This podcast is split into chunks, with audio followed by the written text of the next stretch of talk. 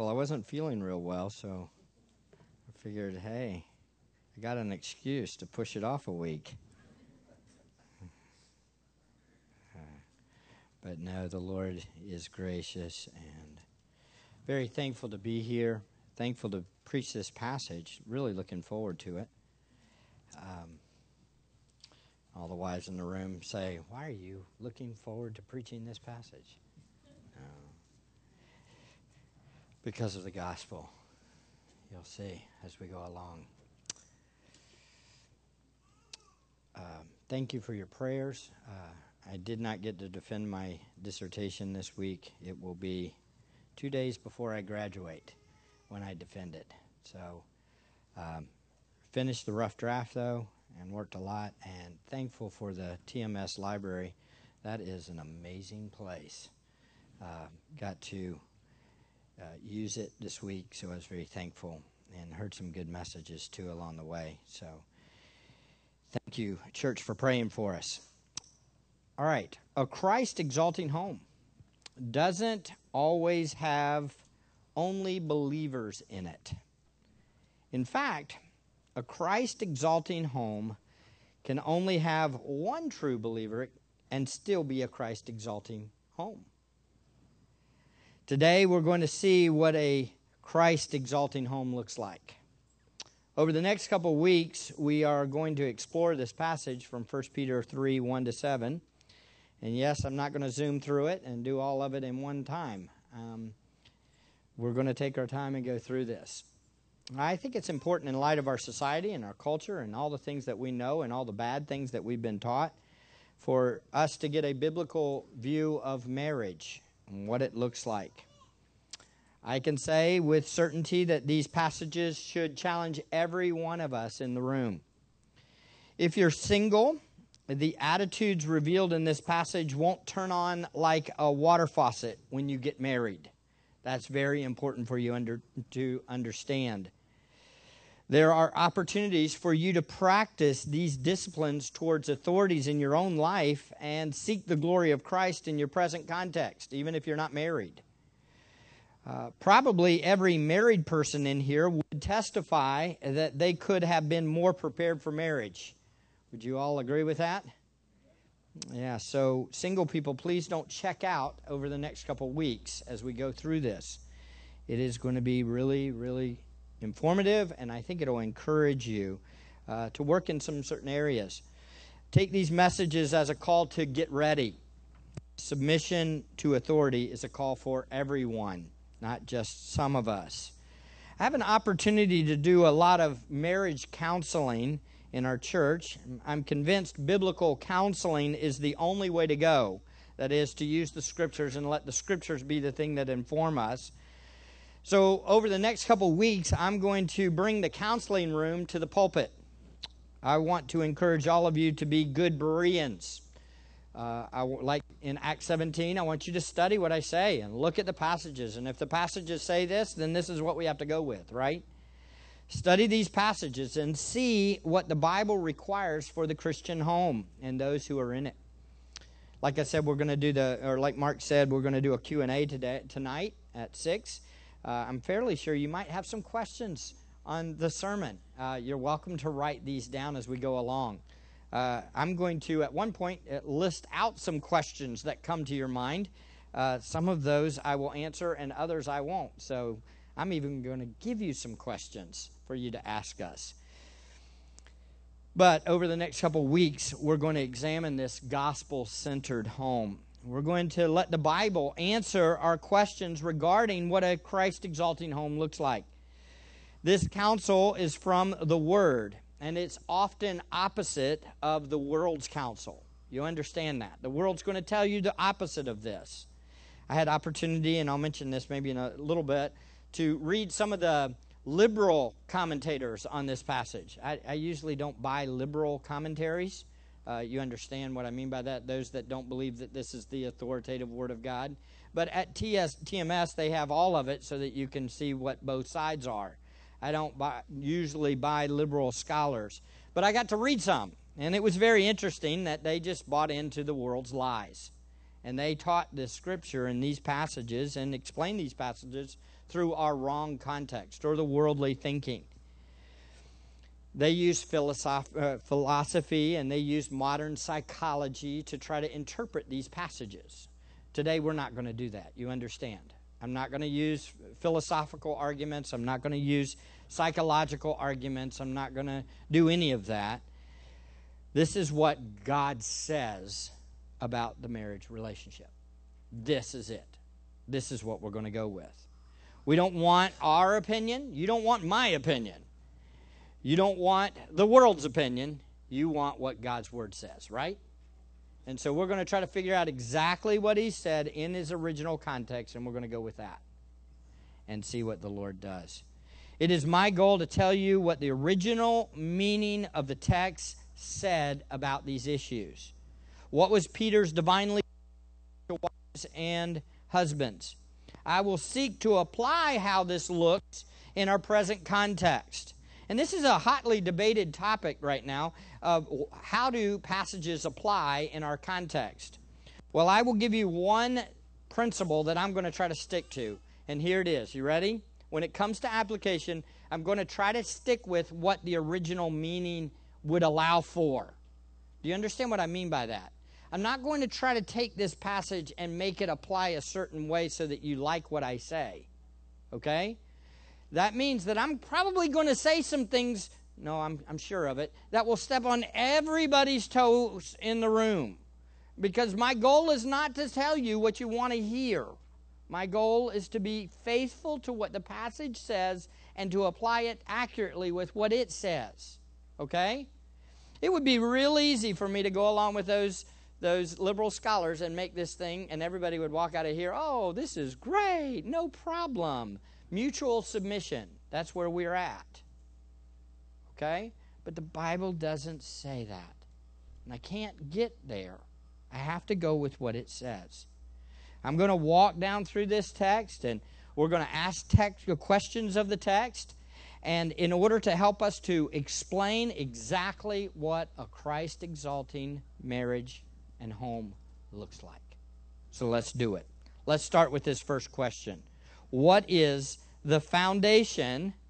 What is the foundation for a gospel centered home? Now, it's almost comical, the question I ask here, because I'm almost positive everybody in the room could answer the question, because it's in the question. what is the foundation for a gospel centered home? Answer the gospel. This is the most important thing of this whole section. The gospel is the focus of the passage. MacArthur, in his sermon on Friday night, his last sermon, made this following point in this in, in his sermon. He said this Our sanctification is directly related to how well we pursue knowing and enjoying the glory of Jesus Christ. Let me say it again. Our sanctification is directly related to how well we pursue knowing and enjoying the glory of Jesus Christ. What's that mean? Let me give it simple. Our lives and how they reflect the holiness of God and reflect Him is directly related to how well we pursue Jesus and how well we know Him and how we know well we know the gospel. The more we know the gospel, the more we love God, and the more we then live for God. We exalt Him. How many of you want to be sanctified? How many of you want to look holy? Okay, well, here's the key it's not necessarily pursuing uh, what are the do's and don'ts for you. It's more important you pursue knowing Jesus more and understanding the gospel more. Because if you know and understand the gospel more, when it comes to doing what you're supposed to do, it's going to be a privilege. It's going to be what you want to do. You're always going to do it, and you're going to do it with joy. This is crucial. Even for wives, be subject to your own husbands. The gospel is the foundation of a Christ exalting home. This truth is clearly repeated in this verse. Where is it repeated? Well, I'll give you a hint. It's the first word. Look at the first word. By the way, I'm going to be using the ESV for a couple weeks. Nobody panic. I want to see how it goes. We're going to be in the ESV. Likewise, likewise. The truth is clearly repeated there. Likewise is repeated in verse 1, and then it's repeated again in verse 7. It can be translated in a similar way to be like what was previously stated, to be like the gospel. To be like the gospel, because the gospel was found in verses 21 to 25, wasn't it? That was what was just talked about. Likewise, is very similar to verse uh, 21. Look over at verse 21. Remember, he was talking to servants, Peter was. And he says in verse 21 For to this you have been called, because Christ also suffered for you, leaving you an example, so that you might follow in his steps. And then he goes on to be, present the gospel and explain it to them. So, servants are supposed to follow Jesus' footsteps and follow the gospel. Look like the gospel, look like Jesus, follow in his footsteps. The same thing is what happens in 3 1. Likewise, wives, be subject to your own husbands. The passage is one of the most attacked passages. This passage is one of the most attacked passages in the Bible over the last 50 to 100 years. Our society absolutely hates the word submission. That's a fact. They hate that word. Submission is considered morally evil. What the world calls good is actually evil. And what the world calls evil is actually good. If you talk to the normal person on the street, just ask them, what do you think of wives submitting to their husbands? What do you think they're going to say? You're old, you're ancient, you're outdated, you're a fool.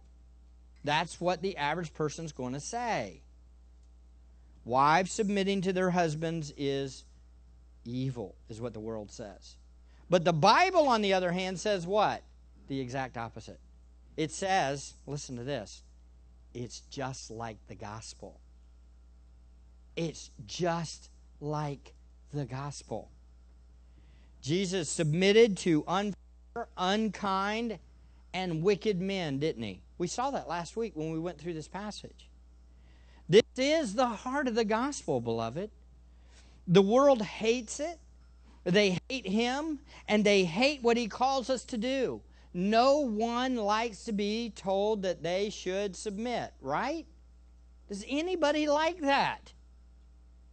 Well, yes, if we're in Christ. But outside of Christ, nobody likes that. It is not something anybody signs up for on their own. That's why it takes a heart change, doesn't it? Takes the born again, takes God doing a work in our lives to cause us to want to submit. Jesus is worthy of because, though, his limitless grace that he's provided to us. All of us have been died for, those who believe in him. He died for us. He loves us. And so now we want to surrender. We want to follow him. We want to die to self and we want to serve him. And we want to do whatever he wants us to do, right? All believers, that's us. I think we all come to passages like this. And we want to find every excuse we can to not follow Jesus we try very hard to eliminate the likewise. If we could just take verse 1 and scribble out that first word, we'd be just fine. But, beloved, that first word is the important word. It's the gospel that causes us to obey this. I found, like I said, this desire to avoid the heart of the gospel in some of the commentaries. These are some very smart people. They can tell me the Greek and they can explain everything and how it fits. But they had to come to the place where they understood something. They said, This is what it definitely meant when Peter wrote it, but it doesn't apply that way to us today. That's crucial. That's how the liberal gets around all of this. He says, in effect, he says, Look, this is what it used to mean. But today, our context is different, so you don't have to obey this. It doesn't fit. That's what the liberal says. You know, there's a huge problem with this. You know what the huge problem is? These roles were established at creation. They were. And even Peter brings it up. Look at verse 6. We'll talk about this later, but verse 6, he brings in context to show that this is a cross cultural, throughout all of time fact. As Sarah obeyed Abraham, calling him Lord, and you are her children if you do good and do not fear anything that is frightening. Beloved, he went back 2,000 years and made the point what? That this has always been. This is the way it is. The same is true for us. You have to understand, folks, the world doesn't like it, and they're going to do everything they can to eliminate it. But we have to embrace it, and we have to submit to it. They argue for a modern reading of the passage. They advocate for reading the passage in our modern day context. But they literally ignore the main tie to the gospel in the very beginning of the verse. Listen, if we eliminate the role of wives established at creation, we actually wa- rob our wives of an opportunity to share the gospel in our homes. Did you hear that? I'm going to say it again. Listen closely. If we eliminate the role of wives established at creation, we actually rob our wives of an opportunity to share the gospel in their homes. God did this. He did this to give opportunity for women to show off Jesus to their homes. That's the point. Now, I know in this room I'm probably preaching to the choir a little bit. Most of you agree with what I'm telling you.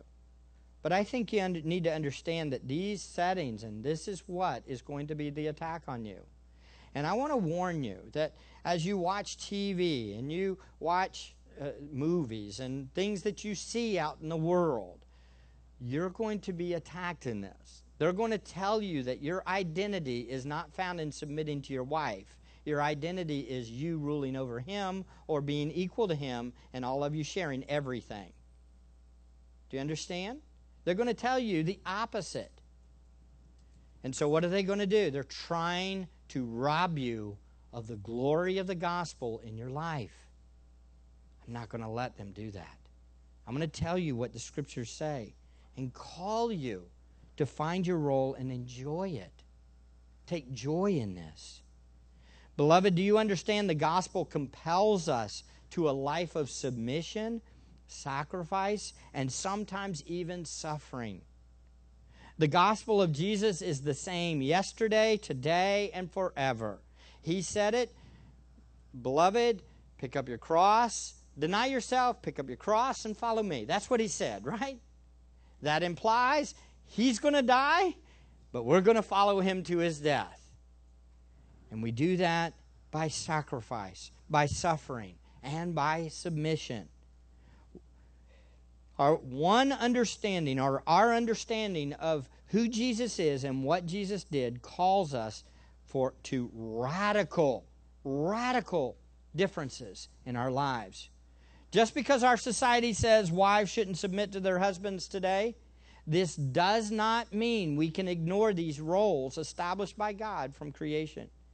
The way we live out who Jesus is and what he did is by accepting the Father's roles for us, just like he did.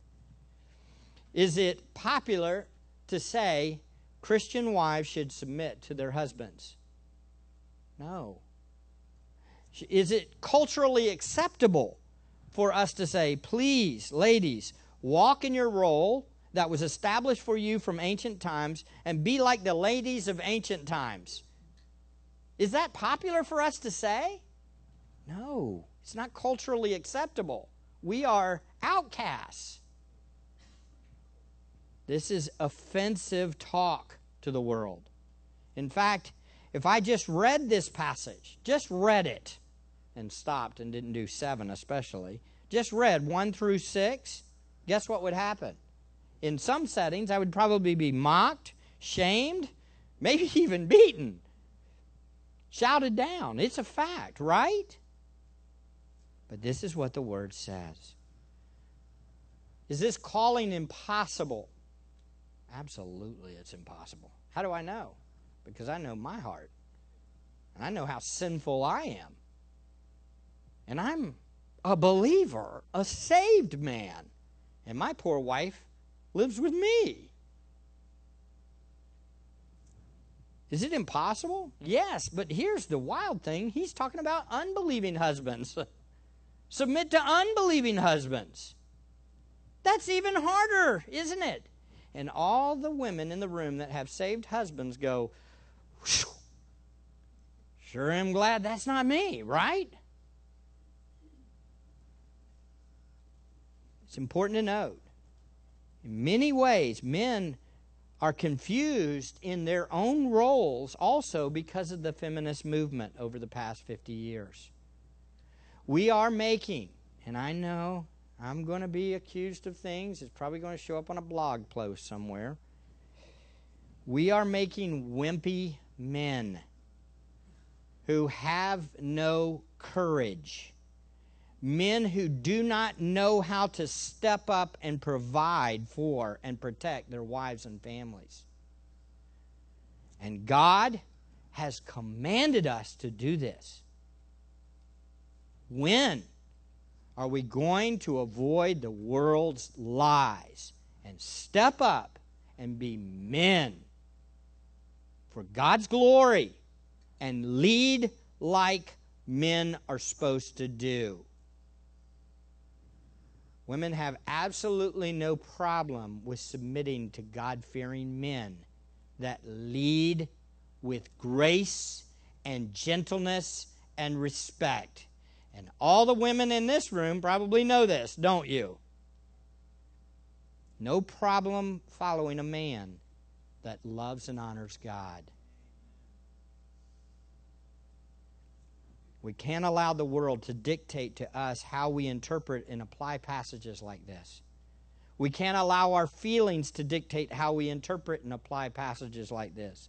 We must take the Bible for what it says in its original context and respond in ways that glorify our Savior. So let's move to the next word in the text. yes. It says wives. What's the next question? So, who gets the privilege of submission in suffering like Jesus? Answer Wives do. These wives, particularly, that had unbelieving husbands. Wives and husbands also have responsibility in light of the gospel, as we'll see in a little bit, or in a couple of weeks, in verse 7. But for now, the attention is on the wives. It is important to note, and I want you to note this. This is very important, especially some of the single ladies in the room. I want you to get this. Listen closely. It does not say this. It does not say women submit to men. It doesn't say that. It does not say fiancés submit to their future spouse. It does not say if you're dating a, a guy, you should submit to him. It does not say that. Women should never be, it also does not say that women should never be a man's boss. It doesn't say that. If you're a woman and you're a, a, a, a boss of a man, this passage is not telling you stop. The passage also does not say, Wives, submit to your in laws. Did you hear that one? That's a pretty important one, isn't it? It also doesn't say wives submit to your parents. That's pretty important too, isn't it? It clearly states, wives, be subject to your own husbands If we have male chauvinists running around this church trying to tell ladies what to do all the time, that's a problem. And men, if you have a, another man telling your wife what to do and doesn't have that authority, guess what you're supposed to do? You listening? No, not punch him. No. Oh, no, no. I know what you meant, but that's not what you do. You go to them in private and you say, Brother, that is my wife. It is not your responsibility to tell her what to do. If you want to talk to my wife or you want something said to my wife, you need to come to me first. I am her protector. Do you understand? That's what we're supposed to do. Men don't tell each other or other women what to do. It says clearly, Wives, be subject to the God given authority in your life, your husband. Wives, be subject to your own husband. Wives are exhorted to, notice, submission to their husband, not another husband. Wives are called to submit to their own husband. And wives are called here, look at it closely, to submit to even unbelieving husbands. Now, at this point, the natural is we need to warn you. And what would be the warning? Don't marry an unbelieving husband. Why? Because you may find yourself submitting to somebody that is going to cause your life to be absolutely miserable. Okay? At the same time, as we see from this passage, Peter comes in and these ladies obviously got saved. And what happened?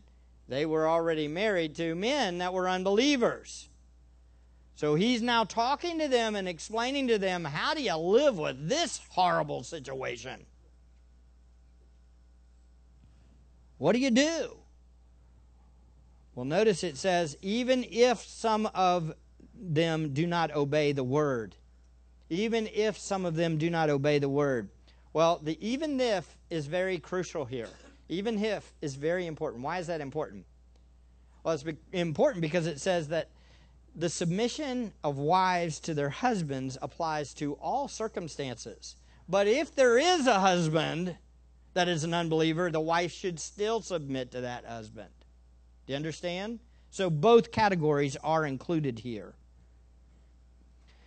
And as we all know, even the saved husbands, and all of the saved husbands in the room are going to say amen when I finish this statement. I'm prepping you. Even the saved husbands sin and demonstrate a level of unbelief in their sin regularly, don't we, gentlemen? Okay. So, living with us and submitting to us can sometimes be what? Painful, hard. If you want some sources, check out my wife. She'll give you one.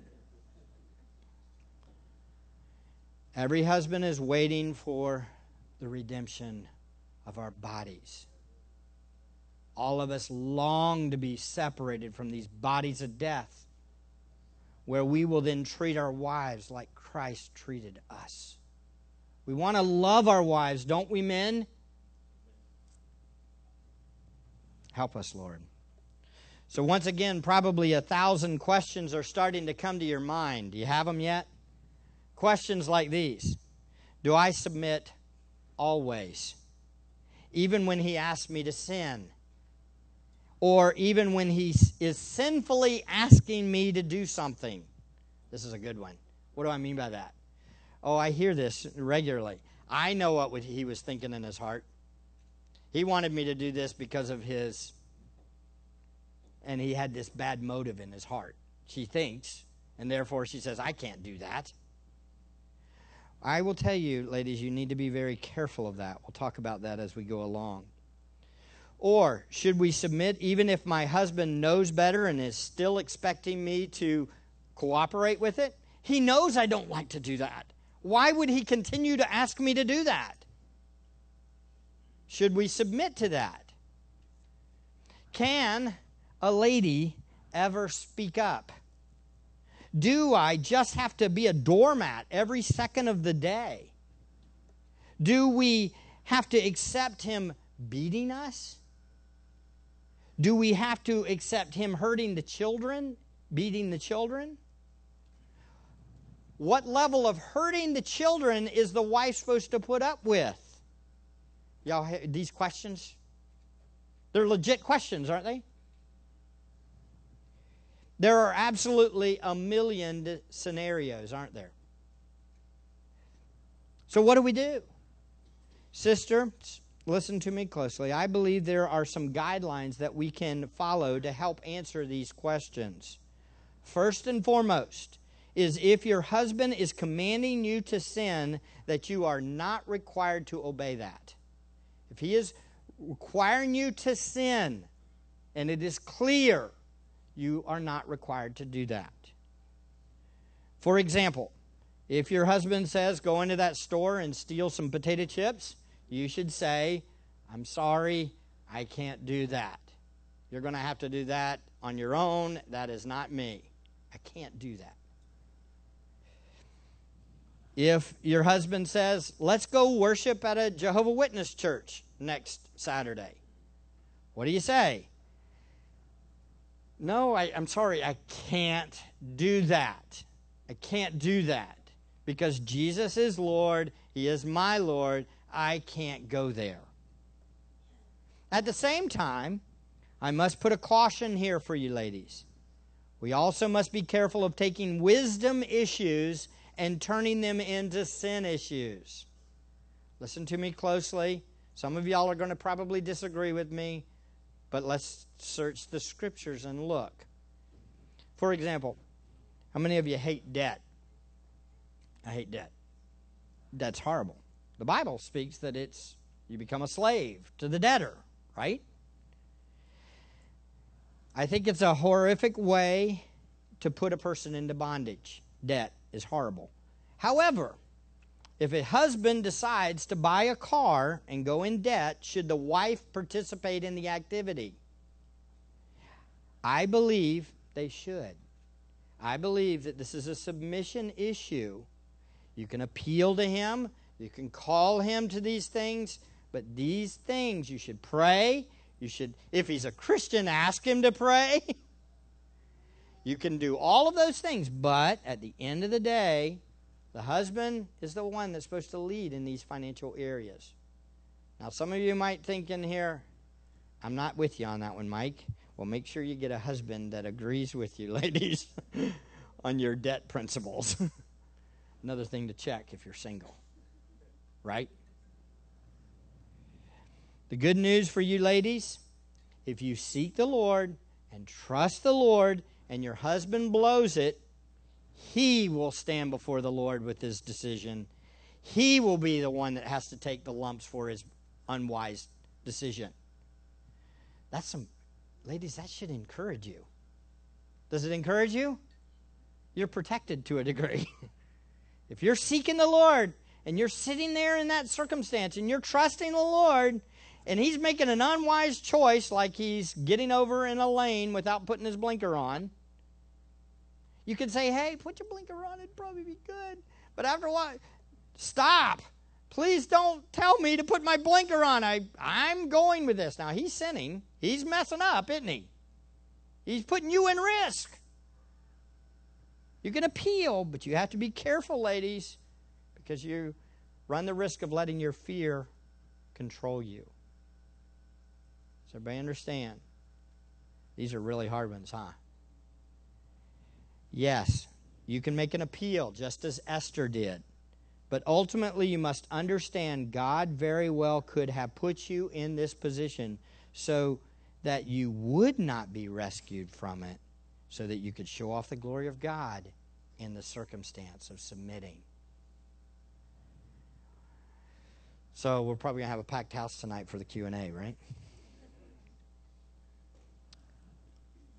I think we all need to recognize that the easy way out is not always the best way.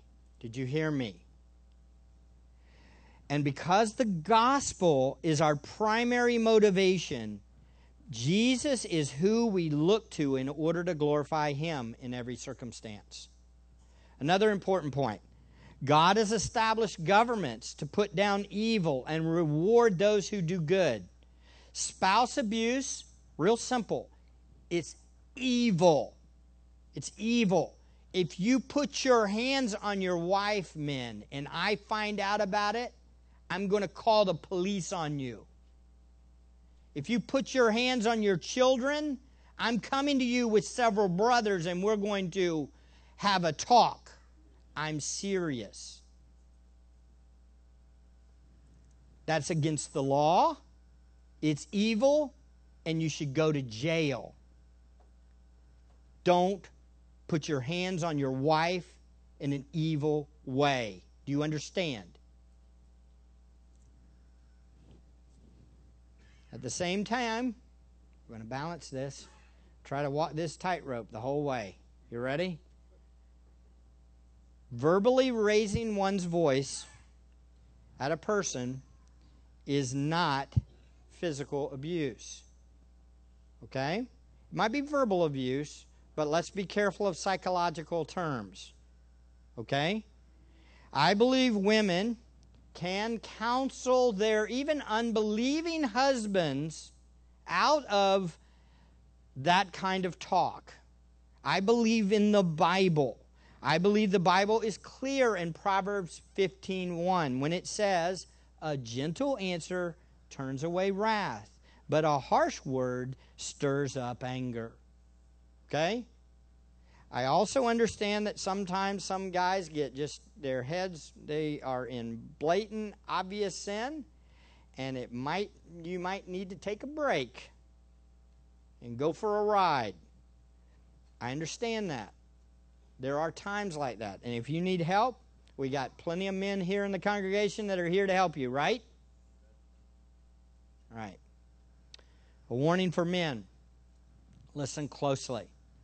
Do not use this passage as a beat stick for your own sinful control issues. Oh my, how many times in the counseling room have I heard wives say, he always brings out 1 Peter 3 1. Guys, if you are controlling your wife like that through the scriptures, shame on you. Shame on you. You are not pointing to the gospel, you're pointing to your own control. Does anybody need steel toed boots now? We're getting everybody, right? Beloved, the scriptures are not meant to be our way to manipulate and control people. The gospel calls us to sacrificially love and live with our wives in an understanding way. If you do, and you do this using the beat stick approach, you might find that the passage really applies to you a little bit more directly. Listen to me. Listen to me and uh, listen close you might be one of those that's an unbeliever. If you're using the Bible improperly to manipulate and control a person, you might actually be one of the unbelievers. And they might, unfortunately, these ladies might have to submit to the circumstance. But the fact of the matter is, you're going to stand before God one day. And I would call you right now to repentance. Turn to Jesus. Males who consider themselves better than their wives or as worthy of their position of leadership are worldly men. That's why the world's reacted to it. Half the population is female. Anyone who seeks to dominate his wife for selfish reasons is no better than an unbeliever. And that goes both ways, doesn't it? That's what we'll see in, the, in a little bit in this passage. If you dress in a way to seduce or control or manipulate a man, you're doing the same thing. It's not a submissive heart. That's why he brings this up. In fact, they could be an unbeliever too. True biblical leadership is not about being exalted. Did you hear me? It's not about being exalted. True Biblical leadership is about exalting Jesus and serving others. Yes, we must lead, but we lead like the one we submitted and we submit to Jesus, right? We lead like 21 to 25.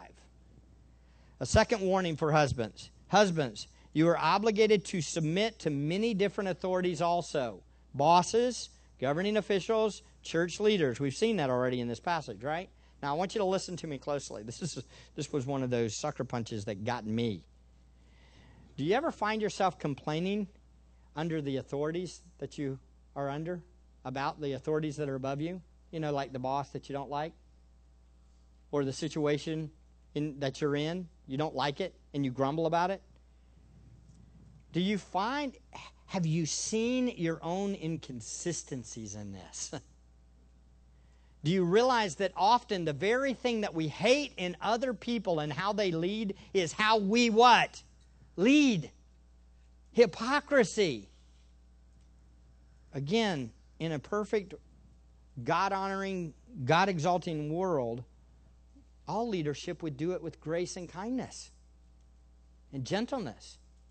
If you hate authorities above you because they aren't fair, there's a, listen, a better than likely chance that you're like the authority that you hate. Why? Don't you know this about yourself? I know this about me. The things I despise in some people are sometimes the very things that I what? Hate about myself. And the way to get my eyes off of myself is what? To rail on others in my flesh. Beloved gentlemen, listen. I can say, out of all the things, this is what we all have to be careful of. Are we leading like we would like to be led? One of the greatest complaints I hear is my boss is not fair. The question is, is are you fair with your wife? Does your does your wife does your wife actually like submitting to you? Or do you make her rue when you come home? oh, no, he's home. Time to serve him. If it's that way, guys, woe to us, right?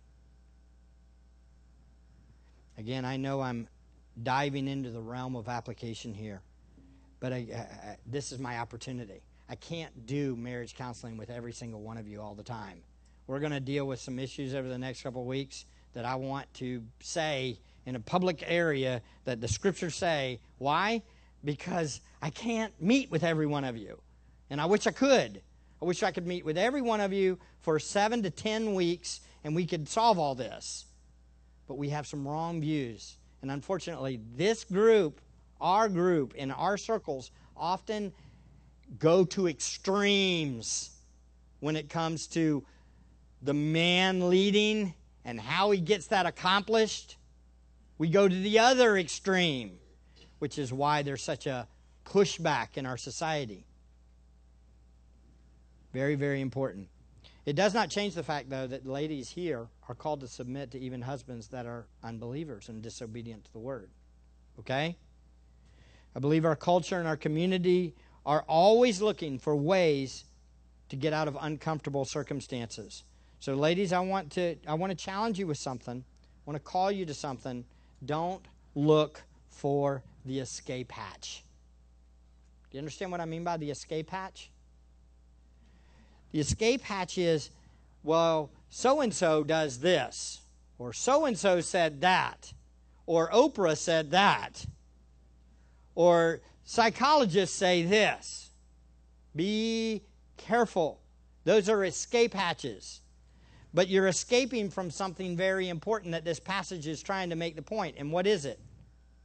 You're escaping from an opportunity to show the gospel off. Often, when your husband, I know I'm going to speak as a husband here, listen to me. Often, when your husband calls you to do something and submit to him, his motives might not be good at that moment. I admit it. I just admitted it. Okay? Listen closely, though. Listen. Your response, however, either demonstrates the gospel and calls us to repentance or or what enrages us and pushes us even more to stand up and say, Well, I am the husband. That's another way of saying what? Wives, submit to your husbands. Just to get it out there, gentlemen. You use that, you're doing the same thing. I'm the husband. Gentlemen, listen closely. If your wife responds with the gospel, you better fall to your knees quickly. Fall to your knees and beg God for forgiveness and say, Thank you, Lord, for a wife. My wife has done some things in my life. There are times where I know I shock her occasionally. I'll say something to the effect of, let's go do so and so. Let's fly to China or something. take the whole take the whole family. and at first glance it's like what? She doesn't say anything though. She's gotten over the 20 years she's learned to put up with me. And you you want to know how bad this sermon is, guys? Everybody in here. I'm also preaching and my mother and father-in-law are in the room too. That's, I need grace. But she, she will do this. She will say, okay. I see her breathe. Okay. I got that. Have you prayed about that one yet? No, but I think it's the right thing to do. Okay. Here comes the cliff. she doesn't say that. But I know she's thinking it. Here comes the cliff. We're going off. And she says, in a very gracious way, Well, I'm going to pray for you and I'll pray for us. I'm going to pray for my heart to be completely in line with you. And I'll do what you think's best. And do you understand that when she says things like that, it's like, uh.